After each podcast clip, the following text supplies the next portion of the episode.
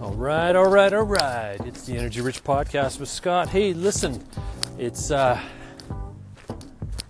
a week after Energy Rich Day, and I'm just checking in now. Um, yeah, what a crazy day. We had, uh, I guess, between 140 180 people through the doors at any given time. Um, tall speakers, 16 vendors some of them were quite committed, some of them not so much. And I'll dissect that a little bit later on. I'm still trying to wrap my head around thinking from some people. But you know what? All in all, I can check the boxes of this was a growth experience for me. I was able to raise some money for charity. I was able to showcase some people that uh, I wanted to showcase and you know what? Build the tribe a little bit. So yeah, it was a great day in terms of energy rich strategies, some people were a little mixed up in that, uh, in that regard, but for the most part, I'd say everybody that got up on stage, super brave, were able to bare their soul and tell stories that were actually meaningful and impactful to their lives and touch something within within within people. I like that. Sorry, the recording's a little noisy, but walking to work again. Um, so it's October. It's October 20th, actually. And uh, the, I guess the big takeaway for me for uh, doing an event like this, being its first kick at the can, um, is what's next. And that's what I've been feeling all week. What is next? What am I going to do next?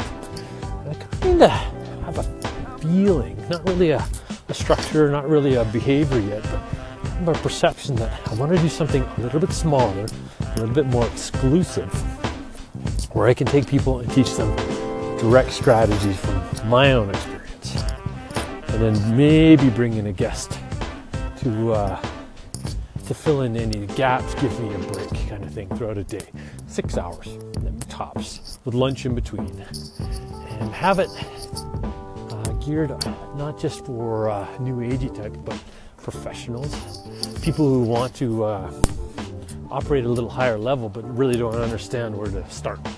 I think I can manage that. Manage that and maybe culture and experience that they would uh, they'd really want to do. The next thing that kind of came out of the blue was uh, Josephine has decided that it would be good for us to take a professional speakers training. This is interesting. Uh, I didn't see this coming, but she uh, she's quite passionate about it. So we're to do uh, a lady named Karen McGregor's training. It's expensive, but um, there's some added bonuses. And this is kind of uh, well, it jives with Josephine's personal style of communication. And not a lot of people can pull the wool over her eyes. She's uh, crackerjack smart and this lady impressed her. And if Josephine's impressed, then I need to pay attention. That's a big deal, which is cool. Anyhow, I'll uh, I'll update this podcast a little more as I go, but for right now, this is Scott signing off. Um, I was about to get busy again. Pretty much the end of the month, and that's good. Activity is awesome. Talk to you soon. Thanks.